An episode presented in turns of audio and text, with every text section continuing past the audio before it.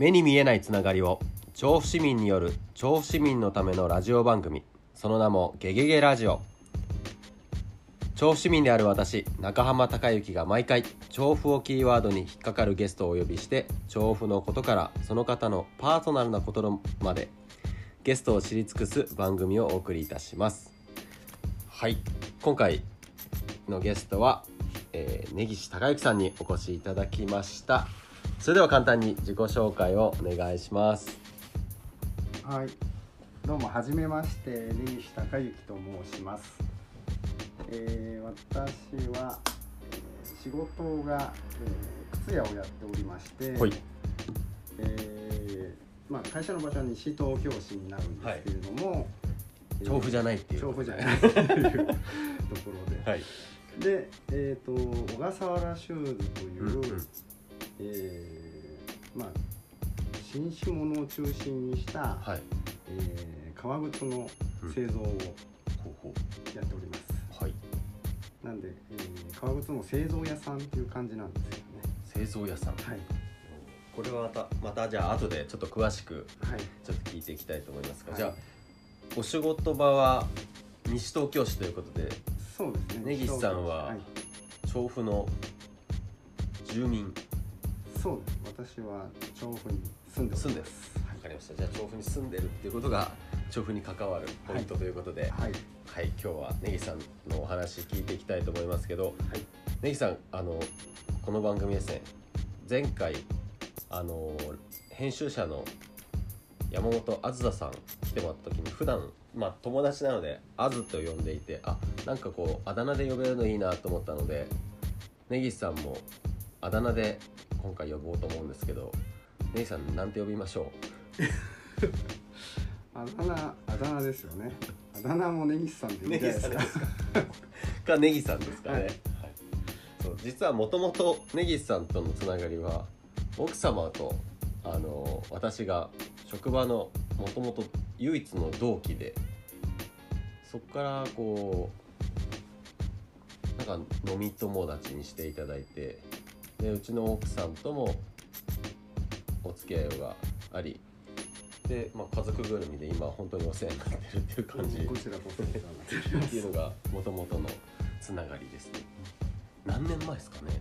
もうだいぶ前ですね。す知り合ったのは10 11年11 12年とかそんな結構前ですよね根岸さんそもそも調布に住んだのっていつぐらいですか？調布に住んでえー、10 14年かな？それぐらいに。14年。14年目ぐらいになったえもともとはどちらなんですか？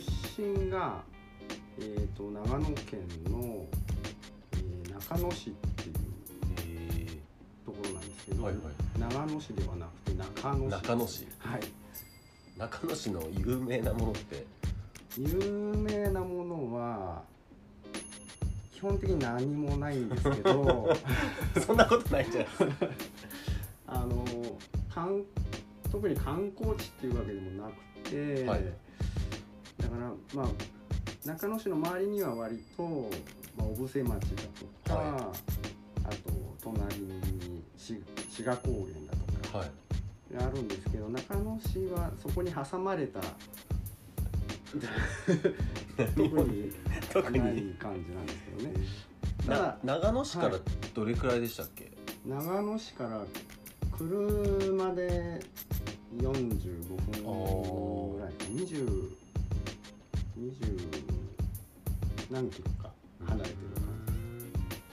じ長野市より新潟より無理ですね。でも熊果物の名産です。そうですね。まああの一番中野市のもので身近に感じられるものとしたら、えー、と皆さんえのきだけを食べると思うんですけど、はい。えーその袋を見ると大体こう JA 中野市とか？中野市で作ってるえのきが 本当に？ほとんどだと思います。ほすごい。見たことないから。ちょっと結構衝撃。て見てもらうと割と本当ですか？えすごい。見てみようとなんか結構リンゴとかのイメージなのかなと思ったんですけど。そうですね。農産物は割とこういろいろ作ってるところなんですけれども特にこうあのえのきだけ。えのききのきのこ類ですね。きのこ類をあのやってる農家さんが多い。えー。なんかすごい全然話がそれますけどえのきってどうやってなってるんですか？えのきは今あのすごくなんていうんですかね、えー栽培のシステムが確立されてるキノコなので、えーまあ、畑とかそ山とかそういうところでやるんではなくてそういう栽培する施設で、あのなんていうんですかね。ポポットっていうかあの培養培養する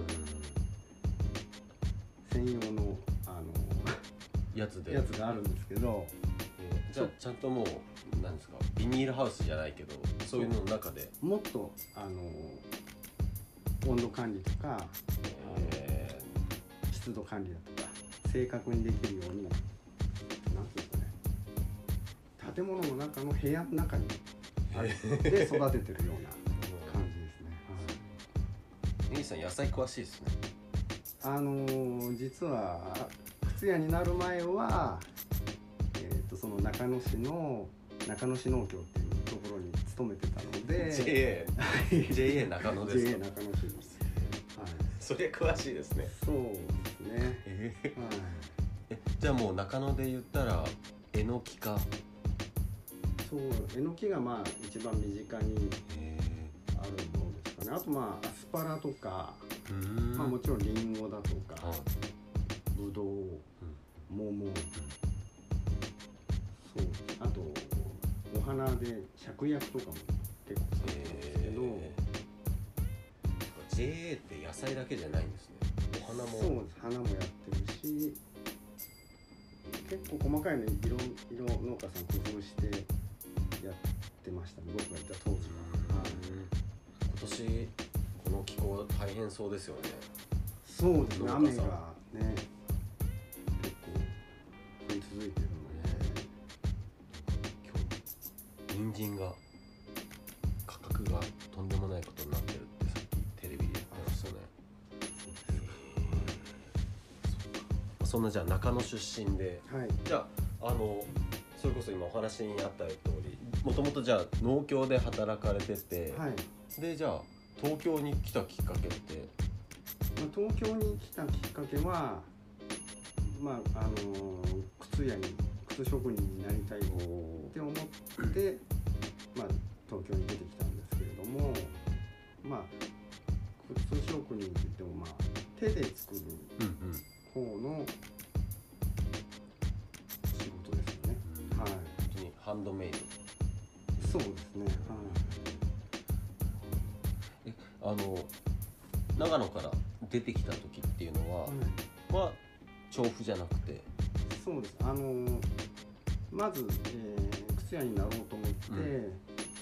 えー弟子入りとか、うん。そういうのも考えはいたんですけれども、えーまず当時あ当時って言ってももう10 18年ぐらい前ですけど、はい。えー一番初めに僕が見学させてもらって、まあ靴屋になりたいと思ったきっかけのところが、まあ、今僕が代表でやってる小笠原シューズはい。の、えーところなんですがあじゃあ長野に住んでる時に一回ここに見学を。そうですあの20 26歳ぐらいの時にたまたま雑誌に、まあ、小笠原シューズの取材のあの記事が、まあ、小笠原シューズっていう名前で出てたわけじゃないんですけど、まあ、作ってる現場の記事があってそれまで、まあ、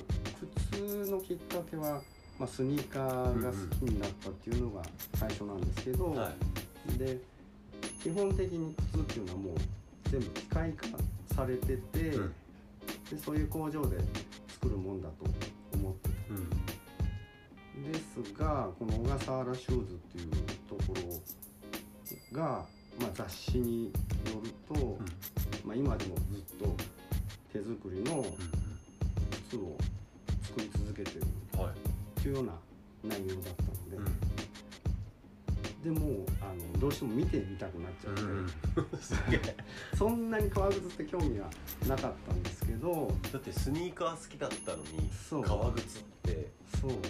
なんか紐づいてそうで紐づいてないような感じしますもんね。でまあただあのなんか物を作ることが仕事になるっていうのはすごく、あのいいなと思ってて、はい。で皆さんじゃあ東京に来たきっかけは？東京に来たきっかけは、はい。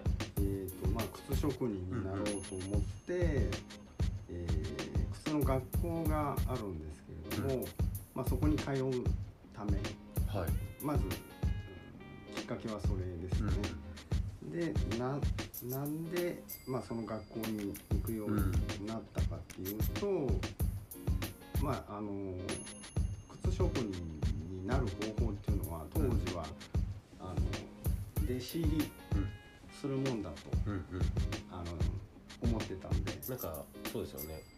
そういう職人さんって弟子入りのイメージが。そう職人さんの世界はそういうもんなんだろうと思っていたんですけどでまああのたまたまあのその当時、えー雑誌で、はい。えー、と私が今代表でやってる小笠原シューズの、えー靴の製造現場はい。を取材したものが出てたんですけれども、それをまあ見た時にそれって偶然見たの？偶然ですね。多分なんかスニーカーが好きだったから、うんスニーカーの特集かなんかと合わせて革靴の特集もなんかえあったような気がするんですよね。で見たらまああの小笠原シューズっていうところが、えー手で革靴を作り続けてるっていうことを紹介してたんですね。それを見ちゃったんでどうしてもその手で作る現場を見てみたいなと思ってでまああのそこに小笠原シューズのあの連絡先はなかったんですけど、その作って納めてるお店の連絡先があったんで,、でそこにまず連絡はい。したらあのそのお店で作ってるわけじゃないです、うん。うんこういうところに作ってもらってますっていうところが小笠原シューズで、でそこの小笠原シューズの連絡先を教えてくれて、はい。でまあ当時長野から電話して、はい。えーこれこれこういうわけではい。靴作り現の現場を見せてもらえませんか、はい。頼んで頼んで なんかすげえ行動的っすねそうですね。そその時だけです。行動的になったのはその時だけ。でまああの最初はなんか来てもらっても困るよみたいな感じだったんですけど。電話でですか？そう。あマジっすか？じゃあそれを乗り越え。うんうん見るだけですから、うん。あのどうしても見たいのであの弟子入りとかおお願いしたりします見せてほしいだけですっていうそう言ってじゃあまあしょうがないねっていうことで見させてもらったんですけど。でまあ、えー長野から出てきて、うん。まあ、見せてもらったらもうもう見たらやりたくそもそもやりたくななっちゃってるんですから。そうですよね。見たらも そう。だからあの弟子入りみたいなそういうのはどうしてもダメなんでしょうかということで、うんあの社長に聞いたんですけどまあその当時はまあ自分の代であのもう続けるここで辞めちゃって続けるつもりはないから若い人を入れてどうのこうのっていうのはもうないんだっていうことで。ちなみに小笠原シューズってどれくらい前からこうされてえるーブランドな一番最初は、えーまあ、名前が小笠原製菓っていう小笠原の製造の製に靴っていう感じなんですけどへそれが、えー、とまあ、小笠原シューズの社長さんのはい。お兄さんが立ち上げた会社で、へはい、でそれでそれが1955年。1955年。50昭和30年ぐらいあのすげえ。これは確かではないかもしれない。あの 前の社長の記憶の記憶の中では。ああれで。であの1986年に、えー、田無西東京市の田無に、まあ、移転してきてその時に、まあ、名前を小笠原シューズっていうふうに変えたみたいですねじゃあもともと田無でもなかったんですかそう最初はなんか虎ノ門の方でへやってたっていうような。でも正直僕根岸さんと会ってここに来るまで、うん。やっぱり革靴とかなんかそういう職人さんってはい。浅草とかあっち界隈にしかなんかないのかなって思ってました。そうですね。ほとんどまあ革関係靴関係そういうのは浅草にの方に集中してます。だから僕まあ学靴の学校行ったんですけど、うん。靴の学校も浅草にありました、はい。はい。めちゃめちゃ歴史ありますね。そうですね。長く続けてて、まあ、東京でこういう形で残ってるとこってもう多分ないないのかなっていう気はします、はい、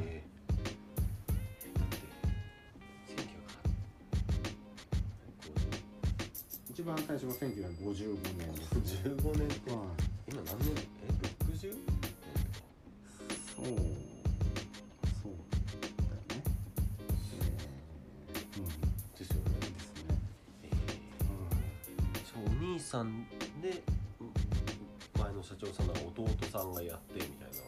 そうです。あのお兄さんが早くに亡くなられちゃったのであの弟の小笠原社長が引き継いでっていう感じで、はい。名字がじゃあ小笠原さん。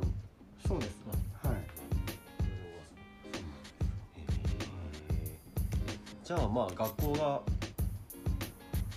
その浅草の方だったので東京来た時はじゃあそっちの方に住んでたんですか？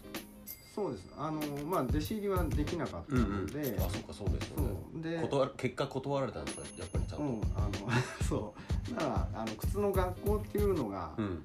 あるよって教えてくれて、はい。あそうなんだ。全然知らなかったので、うんうん。あそういうとこがあるんですか？っていうことでそこからいろいろ調べて、えーまああの東京の台東区で、はい。えー、と台東区がやってる、まあ、職業訓練校みたいなのでも靴を教えてるところもあったりして、はい。それも浅草にあるんですけど、はい。でまあそこにも一回相談しに行って、まあ、靴を作るうんのを仕事にしたいんですけどじゃあどこへあどっかで見学とかしてきたのってそこで聞かれて、うん。あ小笠原シューズっていうところで見せたってることが特別だからね。つってへえ当時の職業訓練校のところで勉強しても小笠原シューズでやってるようなことはあの勉強できないようなことだったので。それってやっぱりその手で作ってるからってことですか？そうね。手で作ることを中心にやってる工場工場というか会社なので、はい。じゃあやっぱりその機械ベースで作る会社さんと、まあ、手で作る会社さんってもう全然違うんですか？そうですね。もうほ当時はほとんど、まあ、浅草の方でも機械中心であの靴を作るっていう風になってたので、うん、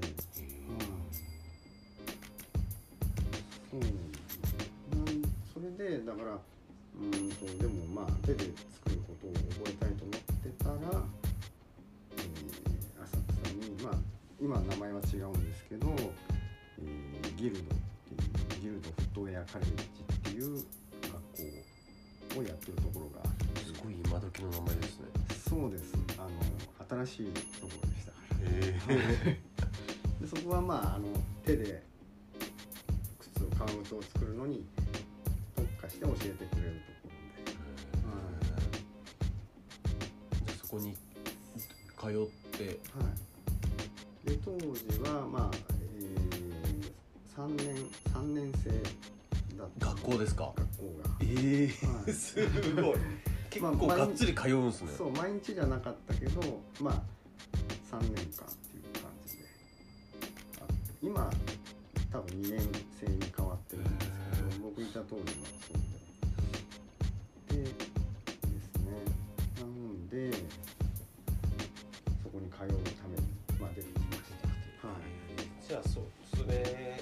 京来てからはじゃあ、まあ、その学校の近くで。そうです、えーでお金がもう学費は貯めてきたんですけど、うんまあ生活する分、うんっていうのはまあアルバイトしながらはい。学校通いながらアルバイトしながらっていう感じだったので、とにかく、えー家賃が安くてでまあ自転車で30分ぐらいで通えるようなところならいいかなと思って。えー、探したら、まあ、一番初めは葛飾区の堀切はいはいはい。めっちゃ ディープな街ですよね。に、まあ、アパート見つけてそこに住みました、はい、5万円ぐらいマジっすか？安い。なお風呂お風呂も一応ついてて、すごい。はい。えシャワーはついてなかっガスあなるほどなるほど。ガスで温めるっていう。すげえ。だけの。えーじゃあそれから、まあ、学校を卒業してで就職はいきなり？それでまあ学校に3年間通ってる間、はえー、2, 2年終わった頃に、えーで僕あの靴の婦人靴の、はい。えーそこの材料関係をあの作ってる会社でアルバイトをはいさせてもらってたんですけど、婦人靴の底って何ですか？あのーまあ今はほとんど革は使ってないんですけど、うんうん。なんていうんですか合成合成底って言ってましたけどゴゴムゴムみたいな。裏,、はい裏ですけどじゃあ本当に靴の一番底になるそうそうパンプスとかそういうものに薄い底ついてますよね、はい、ああいうのを作ってえーそれだけのそう。工場みたいなのがあるんですか？そう。へえそこ材に特化したう会社。んだから浅草行くと結構こうそういう靴の材料それぞれのものに特化した会社っていうのがあるんですそうでそこでアルバイトしてる時に、はなぜか婦人靴の底材の会社だったんですけどそこに小笠原シューズの社長が現れた。偶然ですか？ですげえ、ええと思って、うん。したらなんかこうその僕バイトしてたとこはあのイタリアのあの材料とか結構入れてる会社で、であの当時小笠原シューズの社長さんが手製物に向くいい材料をちょっと探してるんだけど、うんうんまく見つからないみたいでっていうことでその納めてるお店の方に相談したらそことのつながりで、まあ、あの僕がバイトしてたところを紹介されて、まあ、新種物なんだけどあの材料入れることできませんかみたいな話。へええじゃあ超偶然ですよね。しかもバイトしてる時に偶然来たとですよね。そう。なんです。よ えちなみにその最初にまあもう自分の代で締めるからまあそれこそあこう公認は取らないよみたいな若い子は取らないよって言ってからはもう音沙汰なしというか。そう全然あのもうあの学校に通ってましたんであの学校の勉強をやってバイトしてっていう生活をやってた。へで、まあ、小笠原シューズは田無にあるんで、うん。ままああ遠いし偶然街で会うようなこともうん。ないですからね、すげえ。えじゃあもう会った時衝撃だったんですか？そう。あれ？みたいな。うん。あれなんでいるんだろうと思って。であのき実は私あの2年前ん2年前うんうん。に、えー小笠原シューズをを見学させてもらってことがあるんですっていう話したら、はしたら全然覚えてないい 衝撃。社長全然覚えてなくて。学校行けって言ったはずなのに。まあ一応でもまあ当時なんかそのその雑誌の影響かもしれないけど、あの何人かそういう人があ現れた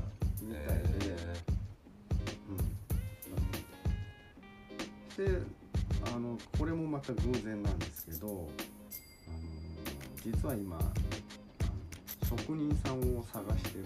うんその時にですか？うん、いう話で。であの職人さんが一人辞めちゃうんで、うんうん。あのその代わりに手縫いの靴できる人を探していう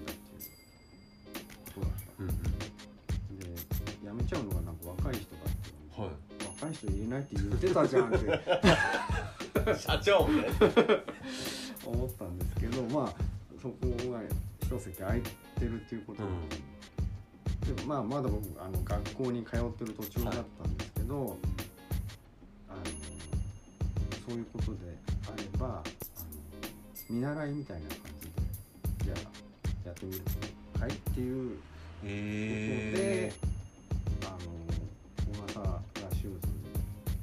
働くことができるようになったんです。へはい。じゃあ3年生の途中学校通いながら学校通いながらあの田無まで働きにえー、すごい。運命的な。なんかね不思議な不思議なご縁ですね。縁っていう感じすごいタイミングと。しかもその婦人の靴底で、屋さん選んでなかったらそんなことないですそうよねなん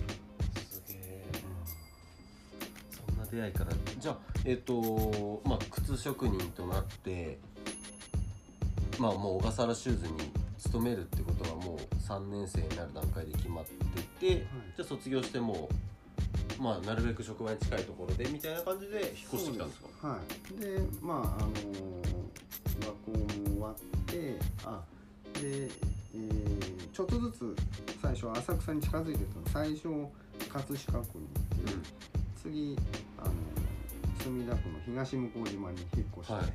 だんだん近づいてきたなと思って。でまあ最初浅草あたりで働くのかなと思ってたんですけど、急に田無が決まったんで。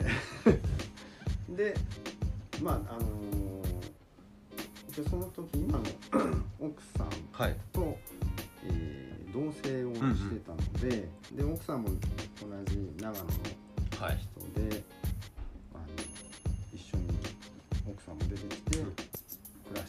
でで奥さんもまあ働くわけなんですけど、その時に、まあ、中山君と同じ、ね、そうですね。施設に同じタイミングで受かって、で僕も、えーまあ、田無のあのタイミングがちょうどじゃあ卒業した時なんですか？方卒業あ違うか。して、えでも最初多分調布じゃなかった気がしますね奥さん。ーあそう。ですよね。多分通ってますもんね。卒業して1年。後にこっち来たの。あへえ。まああの京王線の上北沢駅。はい。がね僕は職場はい。もともとの職場だったのでじゃあそことそことまあ田無田無双方2人ともがまあ通いやすい位置というかまあ奥さんの方が通いやすい。ですよね。いやだって。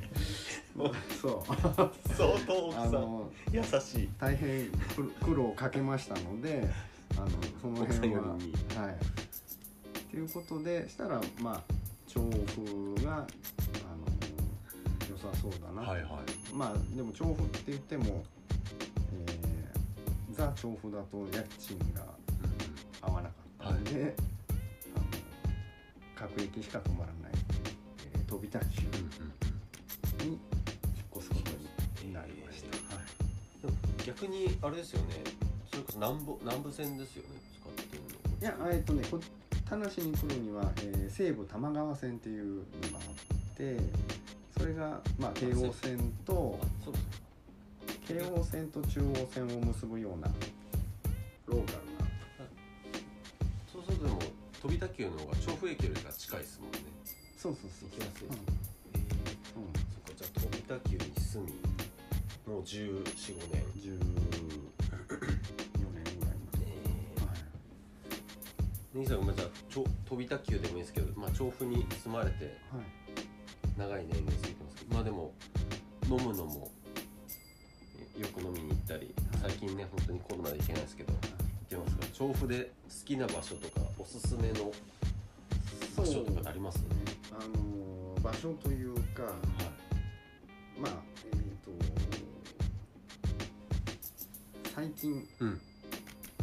最近よく買い物に行くお店があってはい。あのキムチを売ってるんですけどキムチ？はい。それがあのーまあ僕今は走ってないですけど、はい。えー多摩川の土手を、はいはい。あのーちょっと走ってたりうんうん。することがあって、その多摩川の土手沿いになんかキムチっていう上り旗みたいなのが出てるところがあった。あのお店なんだろうなってずっと思ってたんですけど、でまああのキムチ好きなので、はい。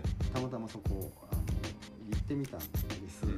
そしたらすごい美味しいキムチ。本当にキムチ専門店？専門店じゃなくてキムチももちろん充実してて、はい。で韓国食材も充実してて、はで韓国料理のお弁当もやってるんですよ、今ちょうどいいでしょ？テイクアウトも。確かにテイクアウト。あるし食材もあるしキムチも美味しいしそれがえーっとですね安安田商店さん。安田商店安田商店超ローカルですね。これ多摩川の近くに住んでる人は知ってるんでしょうね。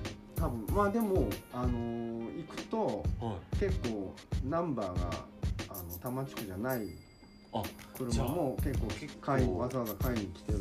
その韓国料理だったりの食材探すんだったらここみたいのがうん。なんか実はあるんですかね。だと思います、ええすごいポイント。まあ、まあ最寄りは一応西調布駅になるのかな。そんなに近くないですけど、まあ川ですもんね。そうそう川の方まで。そこそこ歩きますよね。結構。まあ車で行かないと、はい。まあ歩いても行けるええじゃあおすすめはそこの、はい。何商店さんでしょえっ、と安田商う安田商店さん。ええちょっと後で調べてみよう、こ